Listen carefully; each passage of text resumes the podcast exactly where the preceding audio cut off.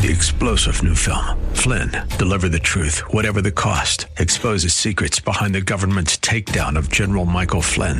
Flynn knew what the intel world had been up to. He ordered the first audit of the use of contractors. This set off alarm bells. He told the truth. He was the most dangerous person for Donald Trump to hire. They had to get rid of Flynn.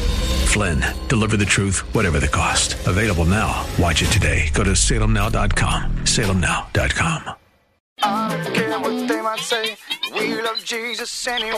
It wouldn't be the first time God would use our enemies to encourage us, and it certainly wouldn't be the last. Judges chapter 7, God does just that for the sake of Gideon and his fearfulness. Join us. Way of Grace coming up next.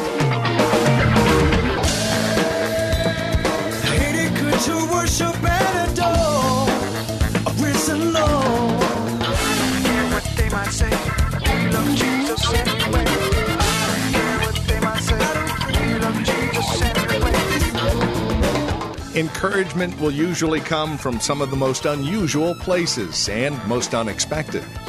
Take, for example, Gideon. Here in chapter 7, he is fearful, afraid that he's not going to be able to su- succeed. Fearful that he's not going to be able to succeed at what God has called him to. So, in God's kindness and mercy, he has Gideon give a listen to his enemy and what his enemy is saying. Real encouragement straight ahead. Join us. Here's Pastor Jesse with today's Way of Grace. Gideon had 300 men. This is what we're going to see next week who had become one with him. And so now God is piecing off Gideon and one brother, and they're going down into the camp to hear a word, not from their enemy, but from God. As I just stated, yeah.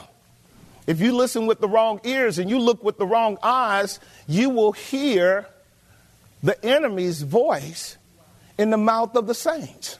I'm telling the truth, even if you don't want to hear it.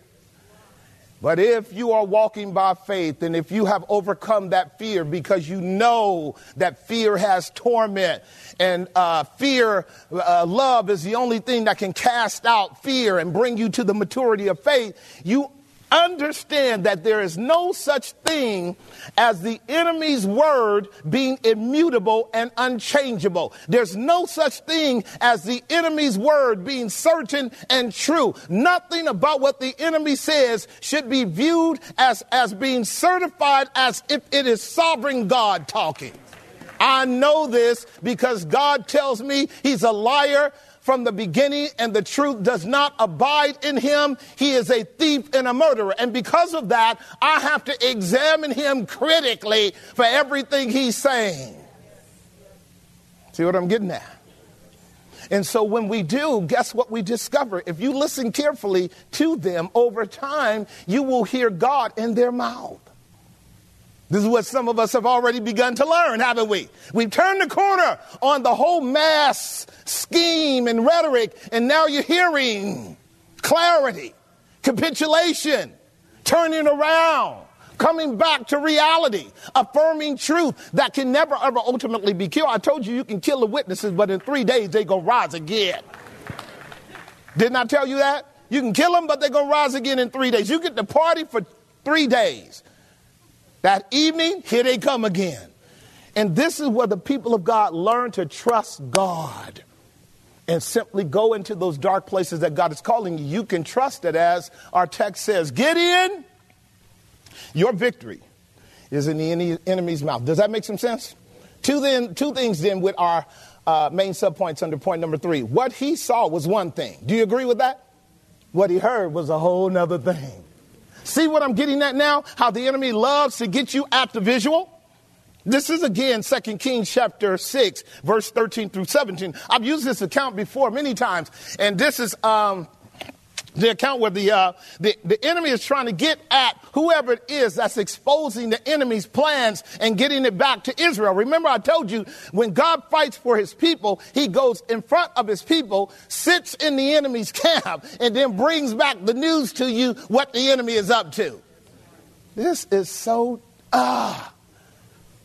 Do y'all not know that what I'm telling you is contemporary, relevant, right now truth?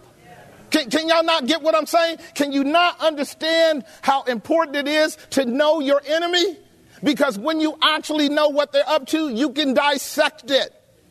You can deconstruct it for real. And then you can bring back the truth to the people of God.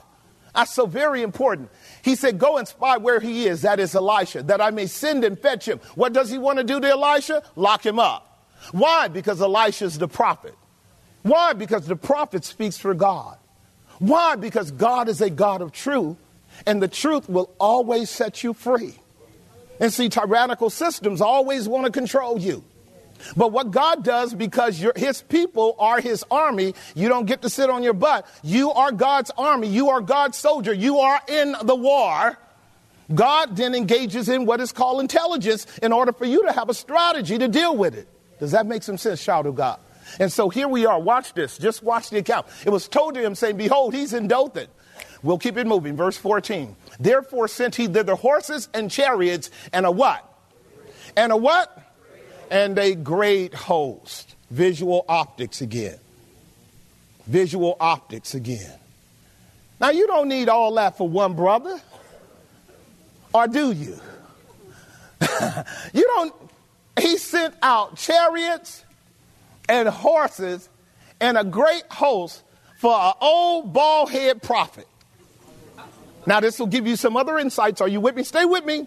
The enemy can never have more confidence than God. A lot of times, all of that flailing and blowing up is really an affirmation of his own fear. This is called the Wizard of Oz. Therefore, he sent their horses and chariots and a great host, and they came by night and they compassed the city. There again is your Armageddon motif. It's always compassing the city. That's the last battle in Revelation 19, right? And they compassed the city about like that's going to do something. And notice what the text goes on to say. Therefore, he sent hither horses. I'm sorry, go to, there we go. And when the servant of the man of God was risen early, now God woke up his servant to teach him what I'm sharing with you right now. He woke his servant up. When a servant uh, rose up early and had gone forth, and you guys, you know, I've talked about this many times, have I not? Y'all already know by inference what he went to do, right? Go get Elisha a cup of coffee from Peet's Coffee, right? Uh, a large latte with three shots. So, so, so he's on a little errand, but God's really teaching him something. And it's something that you and I need to learn too. While you and I are sleeping, the enemy is working. And when you wake up in the morning, if you're not ready to deal with him, that is opening your eyes of faith. The optic will get you. Am I making some sense? Take notes because this is about you learning how to fight the good fight of faith. Here it is. Notice what it says. And they are going forth. Behold, a host can pass the city both with horses and chariots. Now, is this not overreach? We just going after one old bald head dude, and we're going to compass the whole city about. See, this shows you the insecurity of these systems. See the, see the disproportionate reaction? Do you see the parallel to where we are today? All of this disproportionate reaction over a little nothing. This goes to show you they don't have real commitment to the truth. Their job is all about force and control. It's not about illuminating what is right.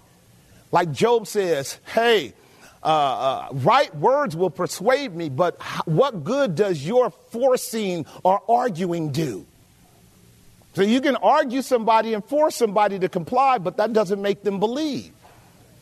But now, if you have reasonable arguments, logical, coherent arguments, set them on the table. An objective, rational mind would be willing to hear your argument. By the way, that's how a believer is supposed to be, right? And so here we go with Elisha being compassionate about. And here I also like this. Now, Elisha's in the house.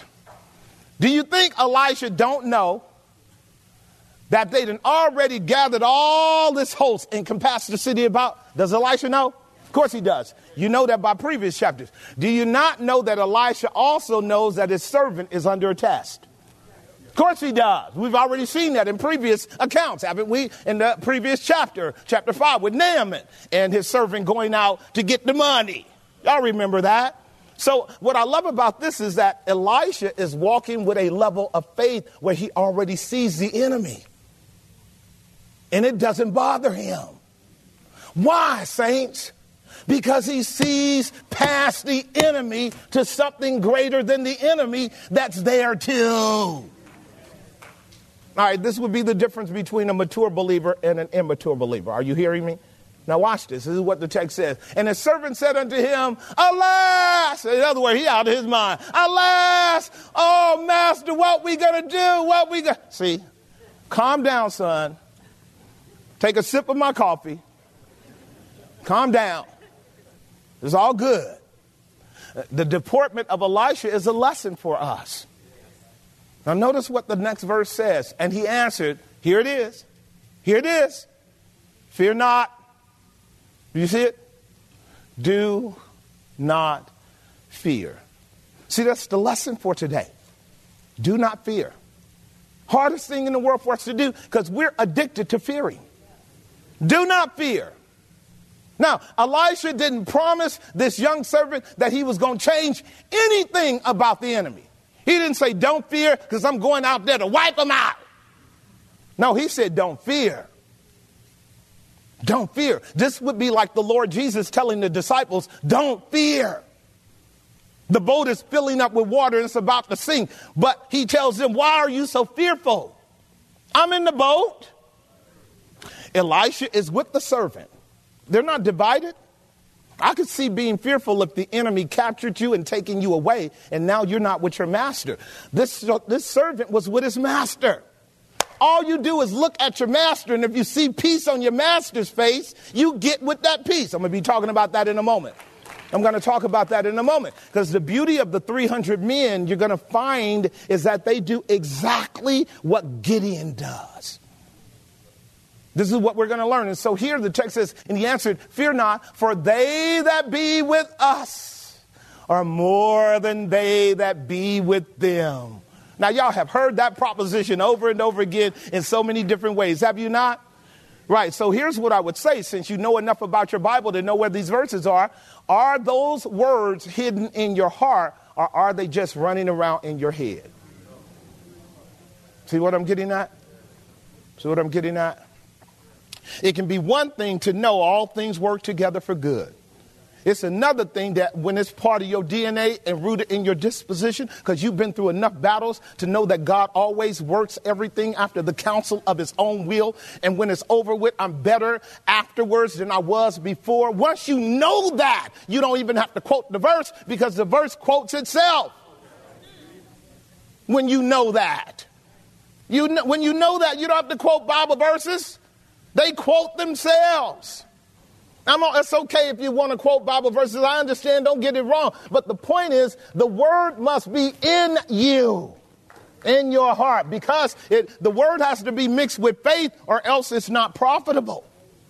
Right? In that time of trial, if the word of God is out there and not in here, keeping you and being a, uh, a lens and prism by which you look into the enemy's camp, strategies, wiles, etc. What good was all of that reading your Bible if the moment pressure came on you, you split? That's why God had to get rid of almost 32,000 men because they couldn't help him. I'm going to talk about that in a little bit. Remember, God wasn't going to fail. Because God was the one made the promise, didn't he? Gideon, you shall vanquish all of them as one man. See, when you get a promise like that, two things. Be sure God won't lie, change, or fail. Y'all got that, right? Been hearing it forever. But also understand you getting ready to go for a ride.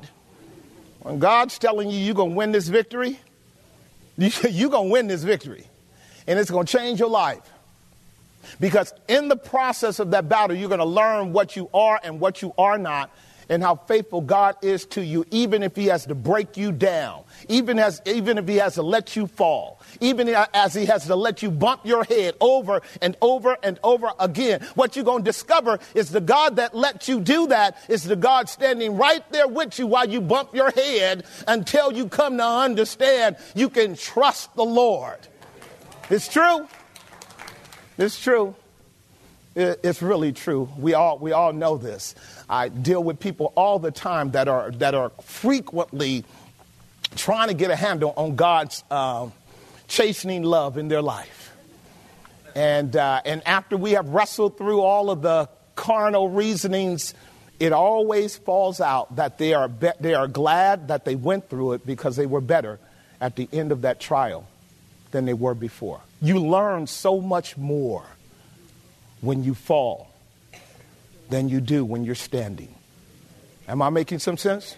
You learn so much more. So, and he answered, Fear not, they that be with us are more than they that be with them. Now, watch the next promise, because notice what Elisha is doing. Elisha is demonstrating that Elisha has the word in him, right? And Elisha is demonstrating that Elisha already saw the enemy, right?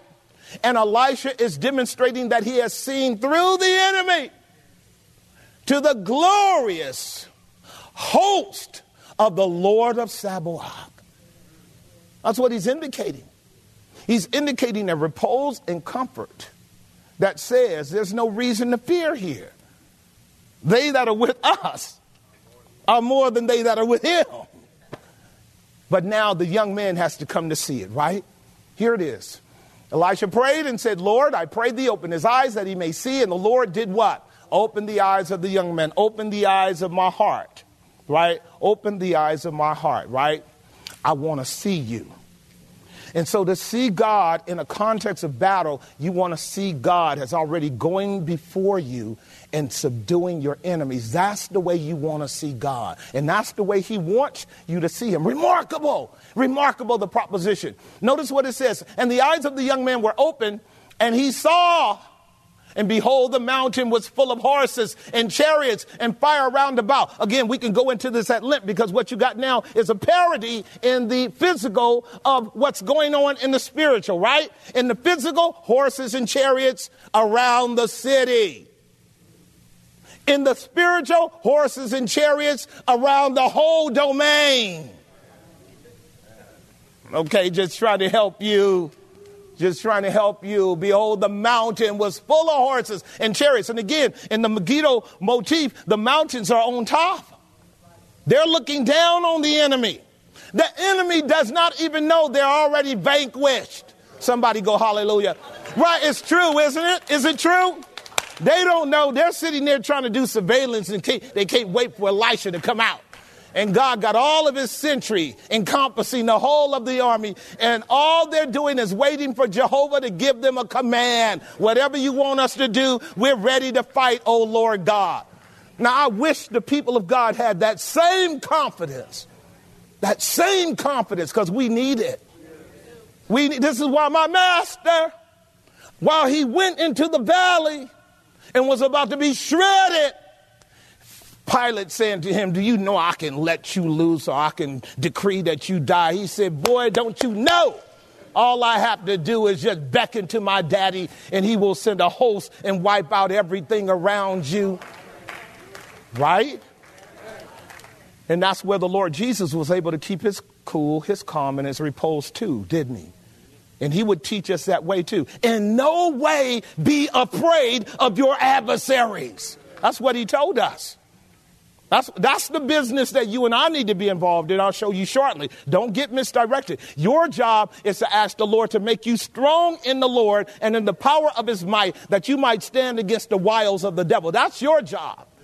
And mine too. Let's go back to our text. A couple more things I want to talk about before I let you go. So, the reward of drawing near is that you get the support of grace, and then it helps you with the uh, concern that you're dealing with the revelation of the enemies of God, what he saw was one thing and what he heard was another. Let's go back to our text. So powerful. Now look at what it says over in verse 12. And the Midianites and the Amalekites and all the children of the east lay along in the valley like grasshoppers. Do y'all see that? Like grasshoppers. Now, I, actually, I'm sorry. I, you, you, you have to forgive me because I love grasshoppers. I love locusts. They're good protein. Have you ever eaten some? They're really good. They're, they're, they're, really, they're really, they're really, for real, they're good. You put a, put a little bit of spice on it. I'm, raise your hand if you know what I'm talking about. Anybody know what I'm talking about? It's really good. And, and when you go to third world countries, guess what they do? They dip them in chocolate. Roll with me, somebody.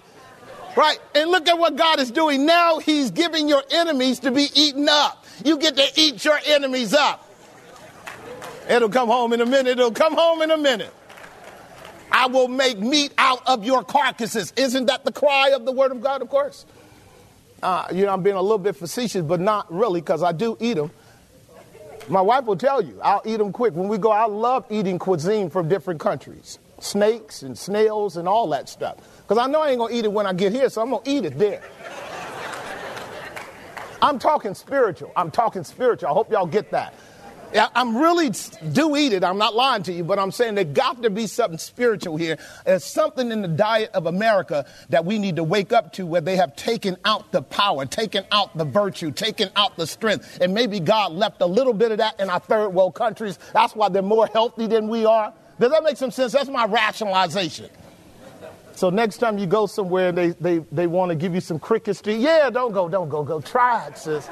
Don't go, don't go. Some of my sisters just said, no, no, no. No, just just eat one. Big water bottle, bottle of water. It'll help you. Notice what the text says. And the Midianites and the Amalekites, all of the children of East lay like a, in the valley like grasshoppers. They were an optic, intentional to scare the people of God. Y'all see it? They were an optic, intentional to listen, ladies and gentlemen. They popped up their tents. They had their barbecue pits out there. They were cooking. They were there for a long time. What was going on? In their mind, they thought they were invincible. This is how delusional these antichrist systems are.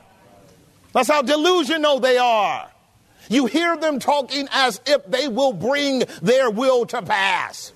Then they just start acting on it like they won't get any resistance from God. Am I making some sense?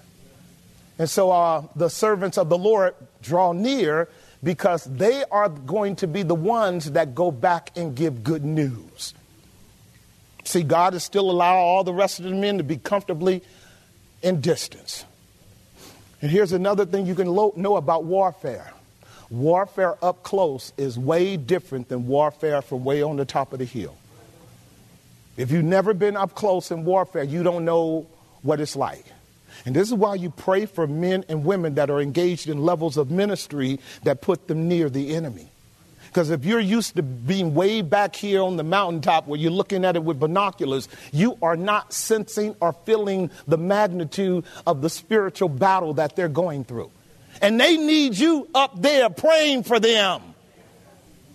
Because they're going through things that most likely you and I couldn't actually handle or else we'd be there and they'd be up here. I am making some sense, am I? All right, it's no accident that you and I are not closer and more engaged in the warfare. It's no accident. A lot of it are the choices we're making. We're making choices not to fight certain battles. And God's allowing us to make those choices. And there are others who are going straight into the battle it's just really true. And so we ought not to neglect them. And we ought not to actually misinterpret what we think we are because we're not. We're the folks over by the stuff, hoping they win so we can enjoy the spoils.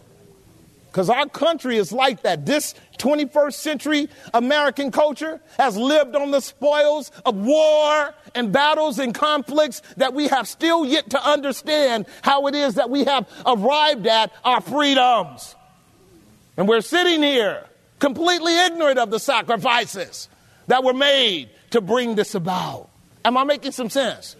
And then we have the audacity to want to infight and argue and debate and continue to subdivide like somehow we actually know what the depth and breadth of the cost was. Well, that's, that, the enemy wants that to happen too. He loves to keep us divided. That's what he knows that. And so notice what, go, what, what it goes on to say. This is really interesting.